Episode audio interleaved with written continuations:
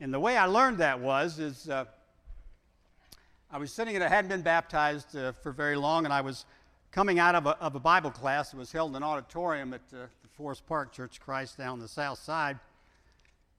And I heard one of the people walk past me and said, I didn't get a thing out of that lesson.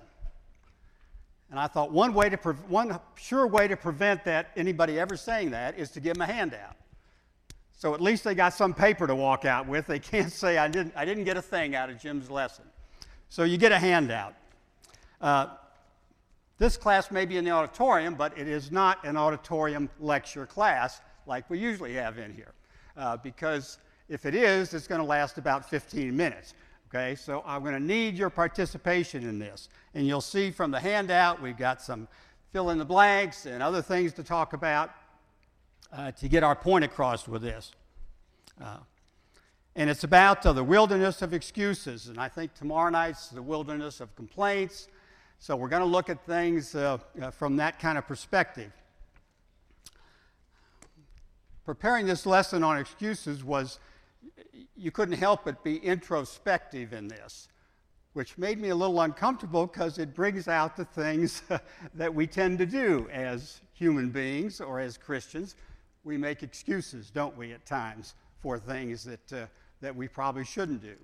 So we're going to talk about that. And the example that uh, they chose to use for this lesson is uh, Exodus chapter 3, verse 1 through chapter 4, verse 17. But you might want to just go to 310 because that's basically where we're going to start. Uh, we're all familiar with uh, the story there. It's uh, Moses in the burning bush and God talking to him.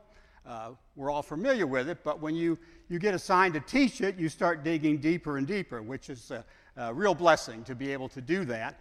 But uh, it did bring up some introspection on uh, excuses that I've used in the past about, uh, about different things uh, that Christians do. So we're going to hone in on that and talk about that a little bit with your input.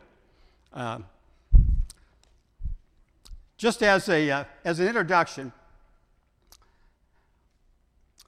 the North Point Church of Christ is in Taylorsville, Kentucky. It's an eastern suburb of, of Louisville.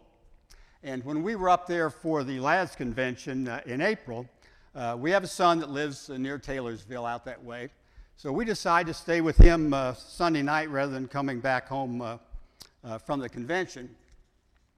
And they had just built a church building. The North Point Church of Christ had just built a church building five minutes from our son's house. They had just opened it. It was a, a metal type building, uh, it had concrete floors, and I don't think it had any insulation up yet, so they didn't finish the parking lot. But uh, I don't think it was a new church. They probably had uh, 150, 175 people there. And so uh, we said, let's just, let's go there. And it was Easter morning. So we did, and folks were friendly. Uh, uh, uh, it seemed like a good congregation. And the preacher was, a, he was one of the elders.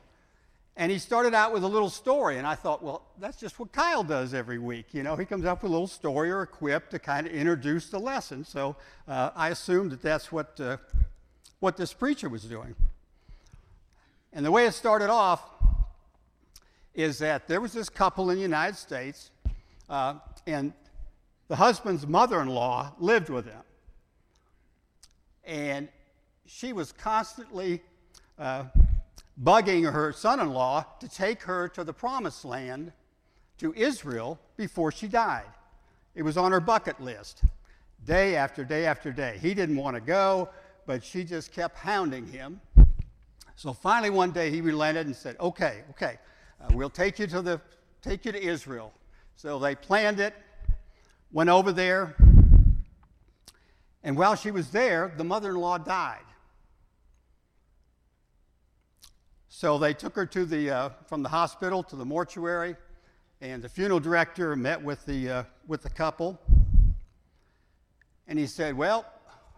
He said, We can bury her here in Israel for like $500. She'll get to, she'll get to spend uh, eternity here in the uh, promised land. Uh, it'll be a great honor. Or if you want her shipped back to the United States, going to run you about $10,000 or better. And the son in law quickly said, Ship her back to the United States. And the funeral director was a little, little concerned. He said, Well, sir, what, you know, that's an awful lot of money. Wouldn't you prefer to have her, have her here in Israel? He said, About 2,000 years ago, didn't you have someone die and, and, they were res- and, and they came back to life three days later? And the mortuary director said, Well, yes. He said, I can't take that chance. Ship her back. well, I let out a yelp because he caught me way off guard. Well, it was concrete floors with no insulation in a metal building. My yelp just reverberated around that congregation. And uh, Rosalinda hit me in the ribs and told me to be quiet and act my age and that kind of things. Uh, but it was interesting, and he had a real good lesson on the, on the resurrection. Uh, spiritual wellness. I got this out of Google, so I don't take any credit for this or blame. Uh, give you an idea of kind of uh, what we're talking about here. It allows us to see the sinfulness of our hearts so God can change us. It's a painful path of learning the error of our ways while seeing the beauty of God, walking in God's ways. God often draws, often withdraws blessings, including his felt presence. We're going to look at Exodus. I mentioned that. And God was talking to Moses in the burning bush. What was God's call to Moses? What did he want him to do? I know you know that. he wanted him to come back to Israel and do what? Free, free the folks from, uh, from the oppression from the Egyptians, right? To say that Moses was willingly accepted God's call would be a gross misstatement, wouldn't it? Why do you think Moses had a very negative attitude toward God's call?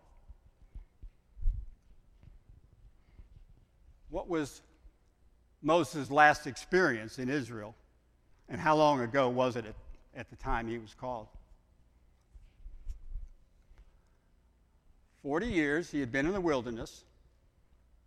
Under what circumstances did he leave Egypt? It wasn't good, was it? He was chased out, basically, and ran for his life.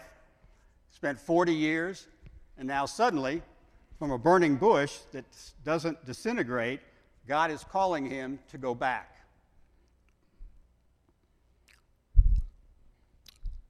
Moses' first excuse, or we'll call it a response to God's call, I gave you some letters there to help you out. What did he say? We're getting to that one. We're getting to that one. We're going to take them in order here. What's the first one? Who am I? Who am I? Now, was that a rhetorical question, or was, was he at, what was, what was his, what was Moses' point in, in, in, in that kind of response or excuse to God's call? I'm a nobody. I'm not qualified to do that. God's response was what? I will be with you. I'll be with you, Moses. We'll go together, in a sense. Moses didn't accept that, did he? He had a second excuse. What did he ask God? Who are you? What did he mean by that?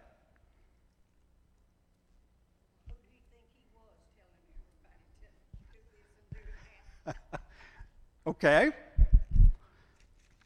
What he wanted to know was, What shall I call you when I go back and talk to the Israelites? What do I refer to you as? And God said, What? I am who I am. What does that mean? I am who I am. well, now we got two of us wondering, so I want some answers here.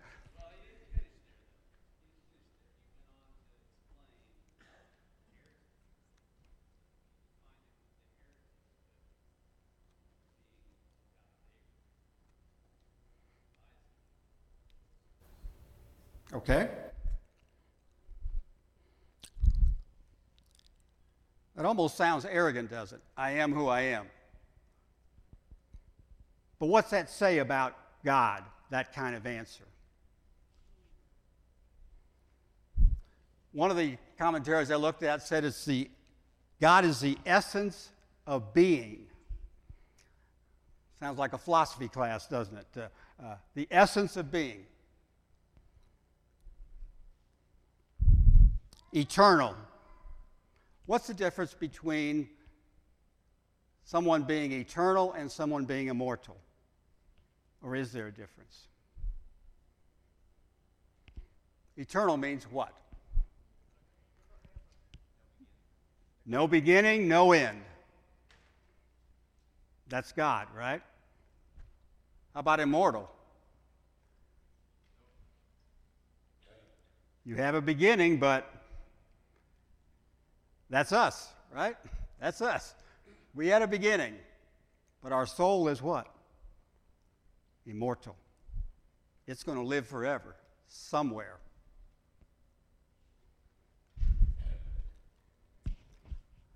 Moses' third excuse or response. What is it? They will not believe me. Who's the they? The Israelites, not Pharaoh. He wasn't concerned so much about Pharaoh, he was concerned about the Israelites accepting him as the leader of this, uh, this uh, out, breakout uh, from the oppression from the Egyptians. He said, They won't believe me. And God's response this may be tough, tough for you. Miracles. First one was what? He said, You've got that staff in your hand. He told him to throw it on the ground, and what happened? Turned into a Turned into a serpent, didn't it? Or a snake. And then what happened? Turned back into a staff, didn't it? And then the next miracle was what?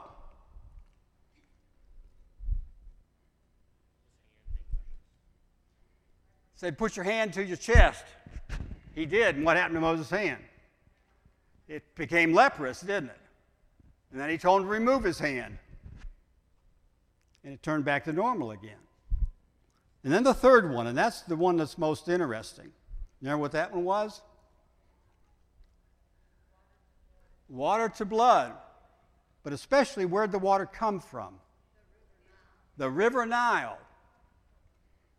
Now, there's two things different about the third miracle that don't apply to the first two. The first was that he never turned the blood back to water. Why is that important? Is there a message there? What was the significance of the Nile River for the Egyptians? Loud. It was the life, the economic life of Egypt. It did everything. It irrigated, it provided food. But God did not turn the blood back to water.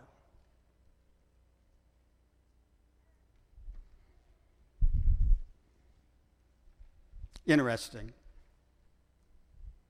Moses still did not accept and trust in God.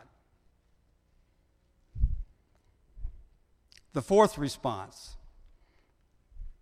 he said, What? I am not.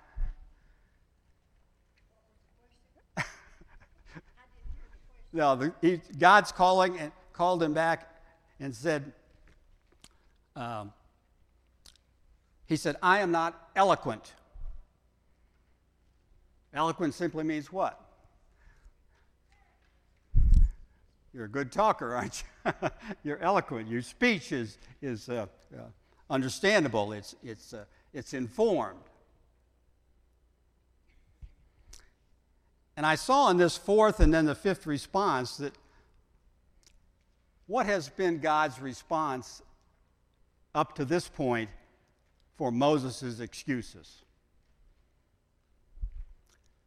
God has been patient. He's provided answers to, uh, to hopefully um, calm Moses down and, and, and build up his faith and confidence. But now his response to this one, I noticed a change in tone. What was God's answer? It was in the form of a rhetorical question Who made your mouth? What point was he making there? Louder. He will provide you with what you need to say and how you need to say it. Does that remind you, if you read there, what he said, your mouth, and then he goes in to say a little bit more about, uh, uh, about what he made, what God made Moses, how he created him with, with these uh, capabilities? Does that remind you of any other discussion that God had with someone? It did me when I first read it. Do you remember how God talked to Job when Job questioned how he was being treated or how, how things were going against him? I always thought God was pretty rough on, on Job. you know, he let him know real quick that who he was and, and where the pecking order was on that. And I kind of see this here as God's starting to run out of patience uh, with, uh, with Moses here. And even on that, even through this, these uh, excuses and this questioning God for four different, four different, uh, four different times, Moses comes back a fifth time. After hearing all this, he said, What to God? Send someone else.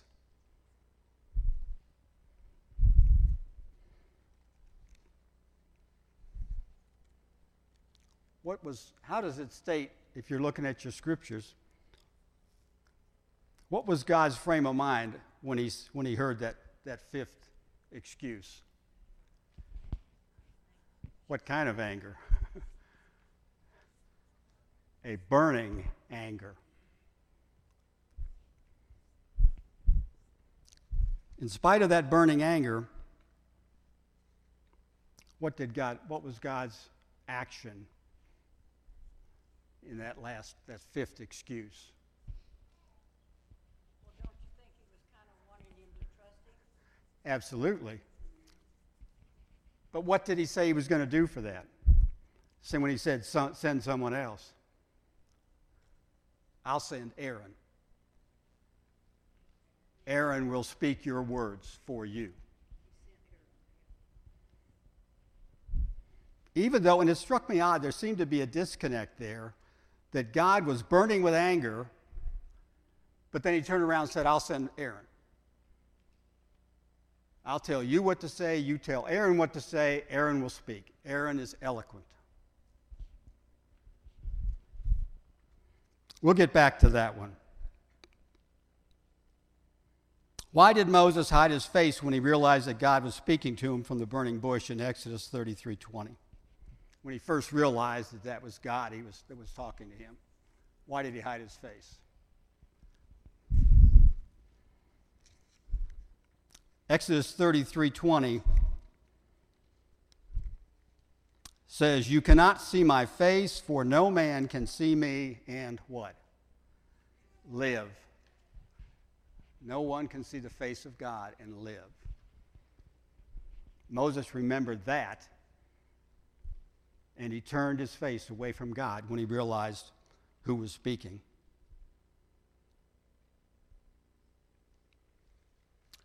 What kind of fear was that? that Moses had.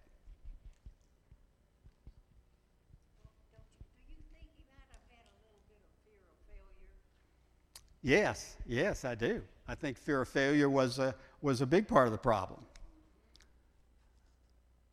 Hopefully, for Moses, it was a godly fear. Are we to fear God today? Well, we're supposed to fear him in a, be respectful, in a respectful way. That's right. Right. In what way? In what way is it? Is it not a godly fear or a fatherly fear? And that's what hopefully Moses had. Do we have that today? Should we have that today? You wonder sometimes when you see some of the things that, uh, that go on in the church or, or some of the members of the church, uh, uh, how faithful they are. Uh, do they have that godly fear? And if not, why not? We'll talk about that in a few minutes. Why was Moses so hesitant about accepting God's call? What did he lack?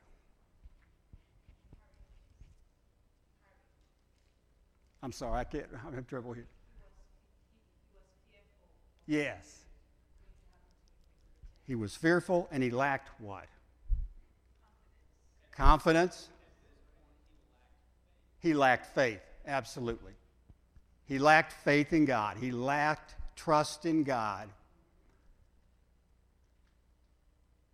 which made him come up with excuses about why not to take this, uh, this assignment, if you will, or this direction. He didn't have enough trust in God, he didn't have enough faith in God.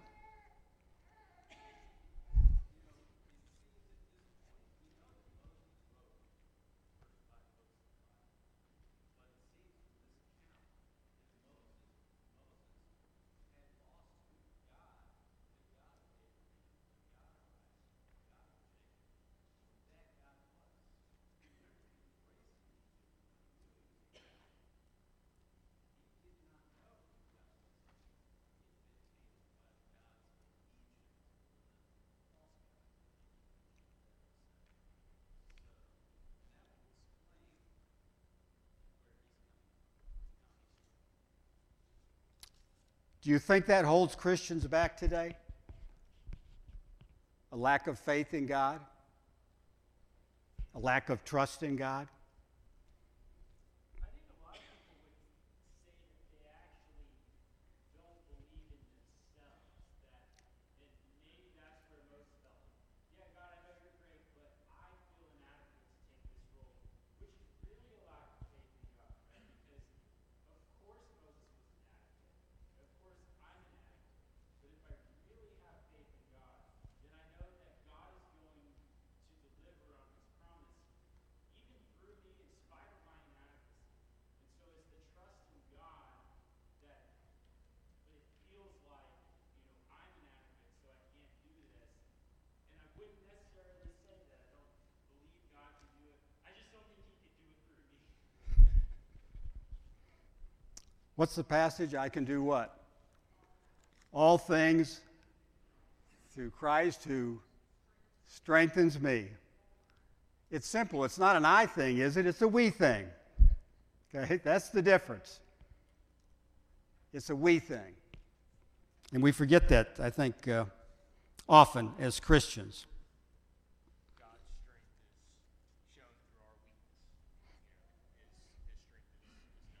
And just an interesting thought, you know, a lot of, not just in the Bible, but historically, people that are great leaders are ones that maybe take up that mantle. You know, they're maybe reluctant, and maybe they're pushed to take, you know, if somebody's quick to take power, you know, that's probably a red flag, right? Yes. you know, having a humble mindset in some respects is a admirable quality. Um, But at some point, you know, taking that up Yeah. when needed. Yeah, I think you're absolutely right. And one of the, one of the commentaries mentioned that, uh, that uh,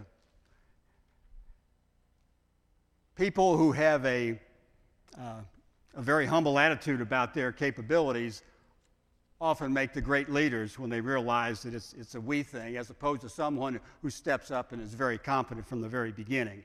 And so there's a different uh, uh, basis for that, uh, for that strength. So I think that's, that's very true.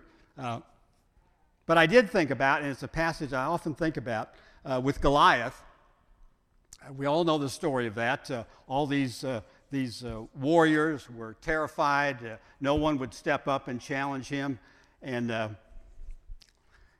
David walks up. he's come out of the, the fields from watching the sheep, and he's got some supplies for the soldiers. And he's what, 13, 14 years old or something?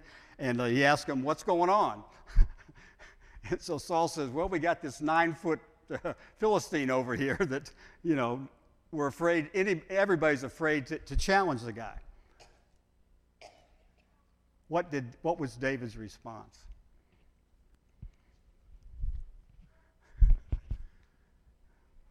I'll use the Whitmire translation of this. Who does that Philistine think he is? To challenge the armies of the living God. Right?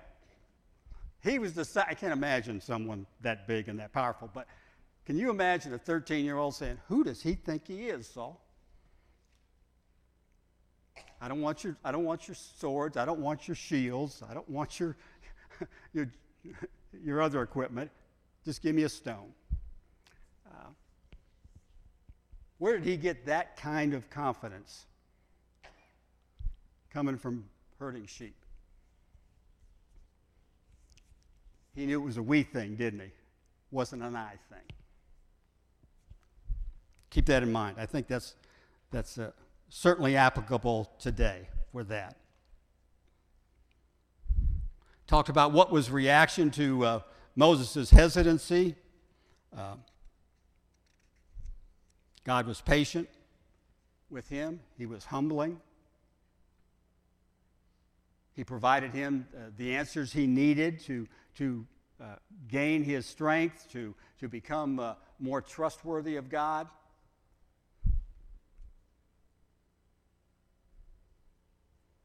Why did God react in this manner?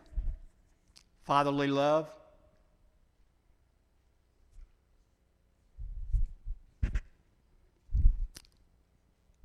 Said he was burning with anger. I know there are other times that we, we can think about when God was burning with anger. But he turned around and provided what Aaron need, or what, uh, what Moses needed in Aaron, his brother. What did God do with Uzzah when he touched the ark? Struck him dead. What did he do with Nadab and Abihu when they brought the wrong fire? Burn them up. Ananias and Sapphira struck them dead. Why do you think that he was so, what apparently is lenient with Moses? He was burning with anger and said, But I'll send Aaron with you.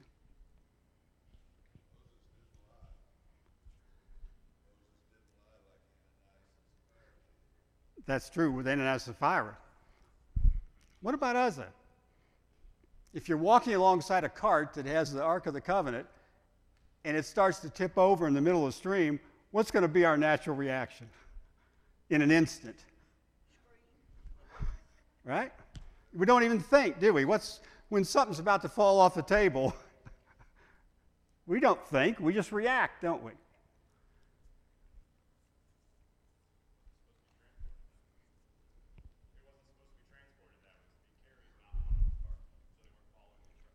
Good point.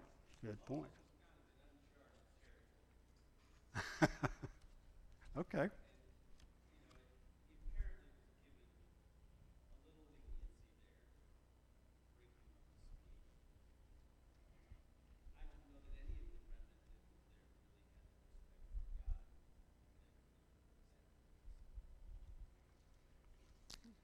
I think God was extremely patient. Do you remember uh, with your children or your parents? Did you get five excuses when they asked you to do, told you to do something?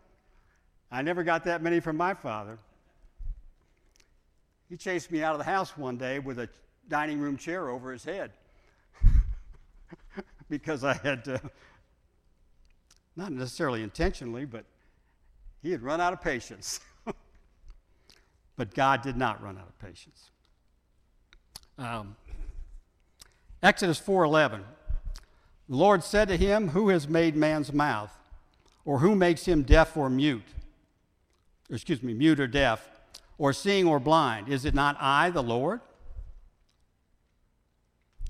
The question Would God purposely make a child of his mute, deaf, or blind? Would God do that purposely?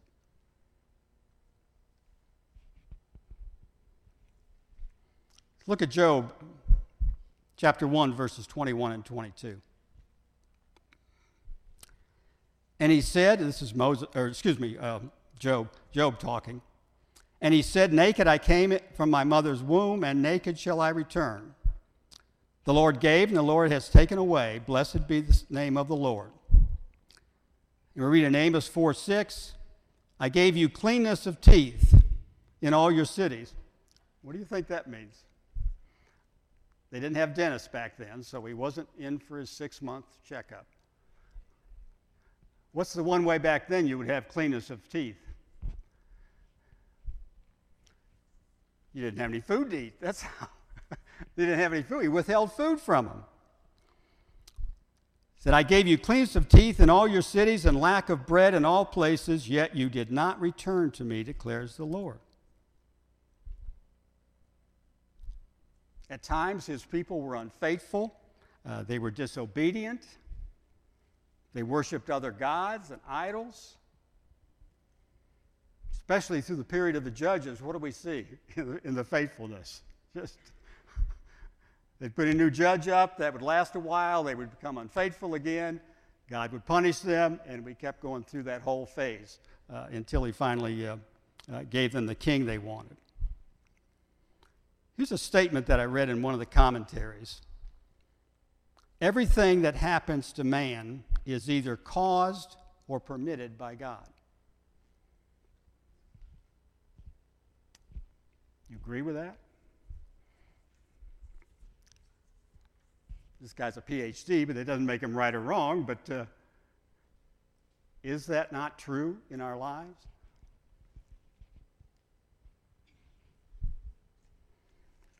What's the application for us? I think that's what we want to take from this, and hopefully we'll, we'll take that each night, is what can we learn from this to help us be more effective, more productive, more faithful Christians. When asked if Christians should put God first in our lives, we would answer resounding yes, as a congregation, wouldn't we? But when it comes down to making and fulfilling personal commitments, we often find excuses, don't we? Rather than finding a way to step up, we, like Moses, look for an excuse to pass on the opportunity. I think about attendance. Live streaming is, is a blessing in some ways, and it can be a negative in others, can it? I know during COVID, I, we started to get used to sitting around in our pajamas with a cup of coffee on the sofa watching the service. now I know, and we've done it occasionally. Well, I just don't feel like going this morning or tonight. We can watch it on, we can live stream it. It's just like being there. But it's not just like being there, is it? Why not? What are we missing? The fellowship. We're missing the fellowship, the building up of one another. That's not going to replace that. And we have to be careful that we don't use that excuse. Because who knows in particular when we're not with the herd? God knows. Who else knows? Satan knows. Satan knows we're not with the herd.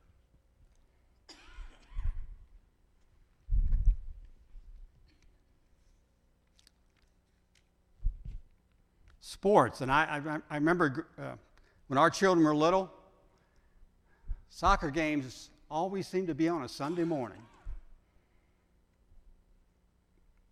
And we had families that came Sunday night, but not Sunday morning during the season. That's probably happened to a lot of us, ourselves or our children or grandchildren. We have to make choices, don't we?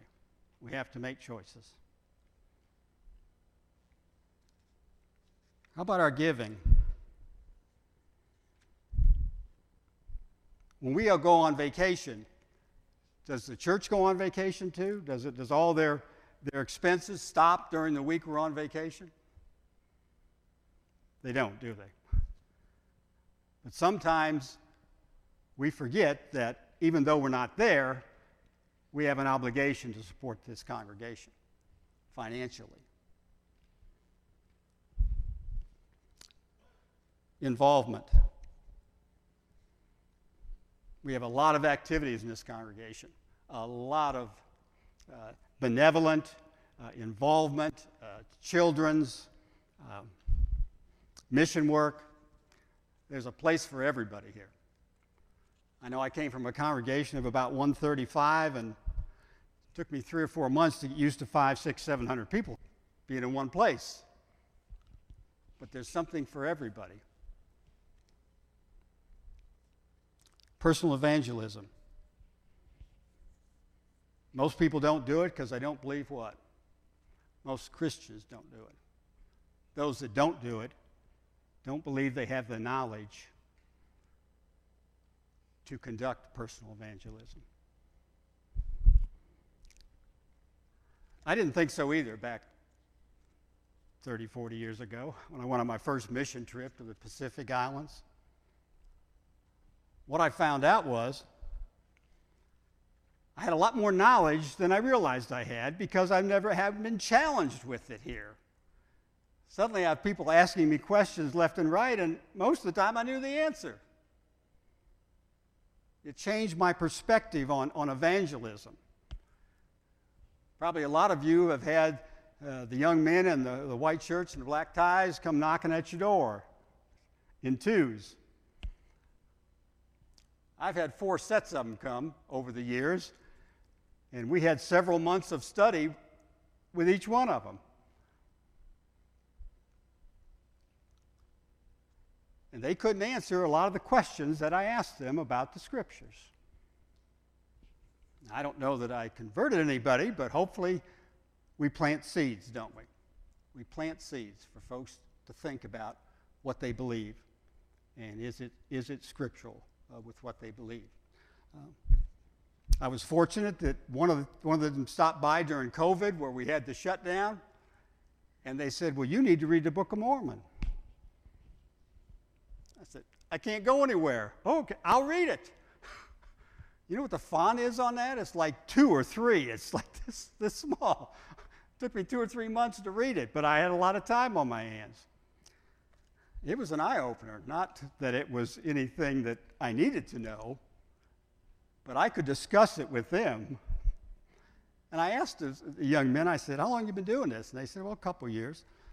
And I said, uh, How many people, how many doors have you knocked on? And it was hundreds. And I said, How many people have, have actually read the, the Book of Mormon that you asked him? He said, You're the first one. I said, Well, let's talk about it because I got a lot of questions for you. We have the knowledge, we just aren't tested. And when we are, we'll find out. We can handle it. Benevolence. We think people take advantage of us sometimes. Is that ever going to change? No. People are always going to, there's always going to be people out there taking it. We don't give to others because we know they're not going to take advantage of us. That's not why we give, is it? Why do we help those less, appear to be less fortunate? Because we're Christians, right? That's what we're commanded to do. Doesn't matter about the outcome. That's between them and God. What matters is, is that we do what God expects us to do to love our neighbors as ourselves. Edification. Anybody here know all there is to know about God's word? Gene might be close, but you know, we're not we're never going to come that close. Why should we ever stop trying to increase our knowledge? What's, what's that doing for us as we continue to study God's Word? Brings us closer to God, doesn't it? Brings us closer to God all the time. I think there's a country song about the uh, meeting in the middle. You start your way and I'll start mine, and we'll, you know, we'll meet in the middle somewhere.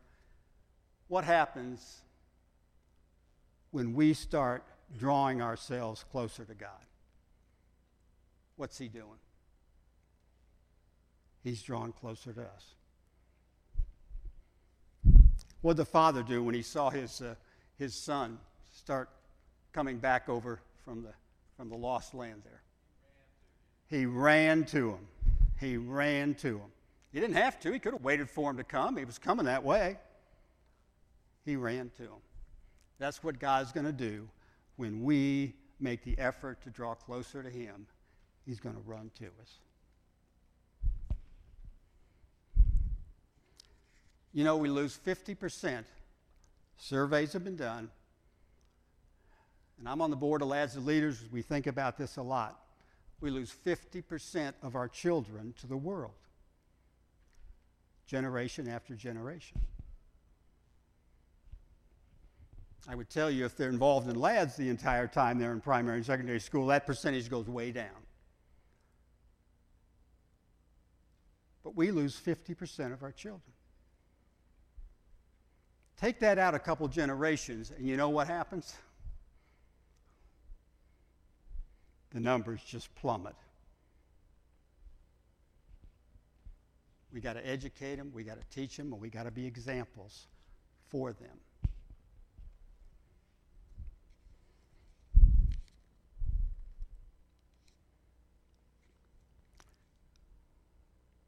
I'm afraid we, uh, we have a priority problem sometimes.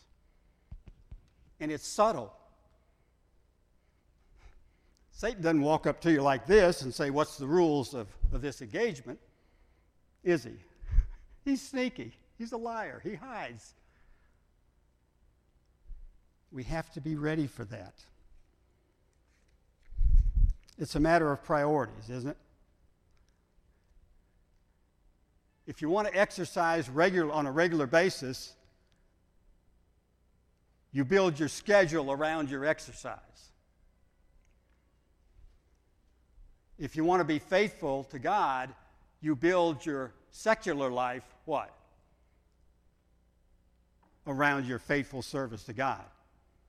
You do the secular things when there's time to do it after you serve God.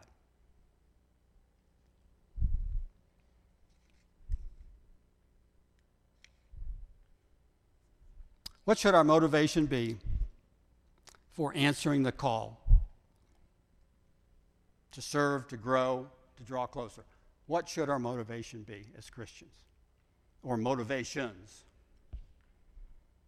Well, your motivation should be to tell others about Jesus. What, what motivates us to do that? What should motivate us to do it as Christians? I, I like to introduce people to the Lord and see if you can get them to come to church and, you know, do the right thing. If there's a better life for them out there Okay. And you do that why? Okay. We're commanded to do that, aren't we? We are given examples to do that. So that's one reason. That's two reasons. Commands, examples. Are there other reasons that should motivate us?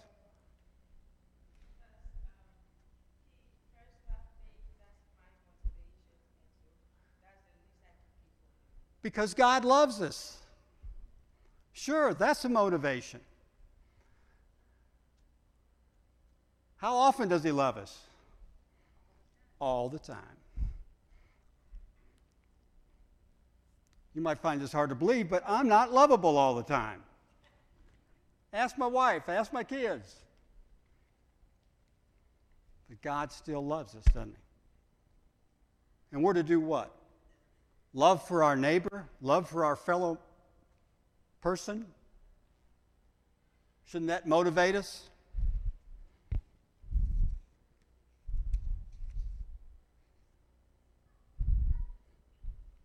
There's one that I've become more and more uh, thoughtful of, another motivation, and that's gratitude.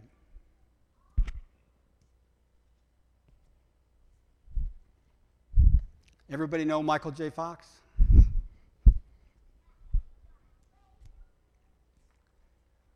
What disease has he had for 30 years? Parkinson's disease. I read an article a year or two ago, I guess. One of those magazines they send you when you're like over 65, you know, one of those senior magazines. Uh, and it was, a, it was an interview with Michael J. Fox. And the interviewer asked him, How do you remain so positive? Parkinson's is killing you, mind and body. You're getting weaker and weaker. How can you remain, how do you have that positive attitude? He said, Gratitude makes optimism sustainable. That was his answer. Four words. Gratitude makes optimism sustainable. And it hit me when I read that. Should that not motivate us as Christians?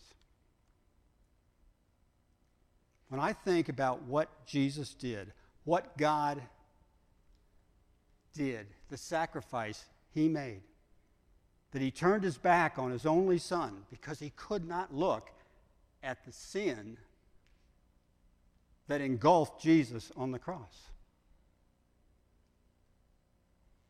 I try to think of the, the millions and billions of people who have been on this planet for 6,000 years. All that sin, past, present, and future, on Christ's shoulders on the on the cross.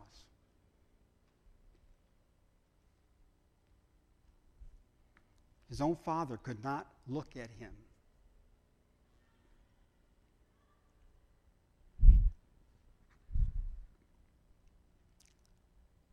This is my, this is my, my personal motivating factor. I've read the Bible several times, I've taught a lot of different classes, and that motivates me but the gratitude for the sacrifice that was made inspires me to be optimistic, not just about my future in heaven, about everything. I don't always succeed in that, but it is my motivator. I'm not doing things to build, we do things to build up treasures in heaven. But when your motivation is gratitude, you're not paying back anything. You're not trying to even the score. What are we doing? We're just trying to express our gratitude and love for what God has done for us. Whatever motivator it takes, I hope that we can do that. I would ask that you be introspective and ask yourself what is your primary motivator for serving and growing and being involved. And if you can identify one, focus on that every day. Saying, I can't wait to do this. I can't wait to teach, or I can't wait to help uh, of all the opportunities we have. And build our lives our schedule around our Christian responsibilities.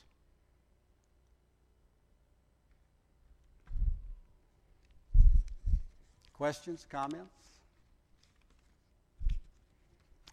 Let's have a prayer.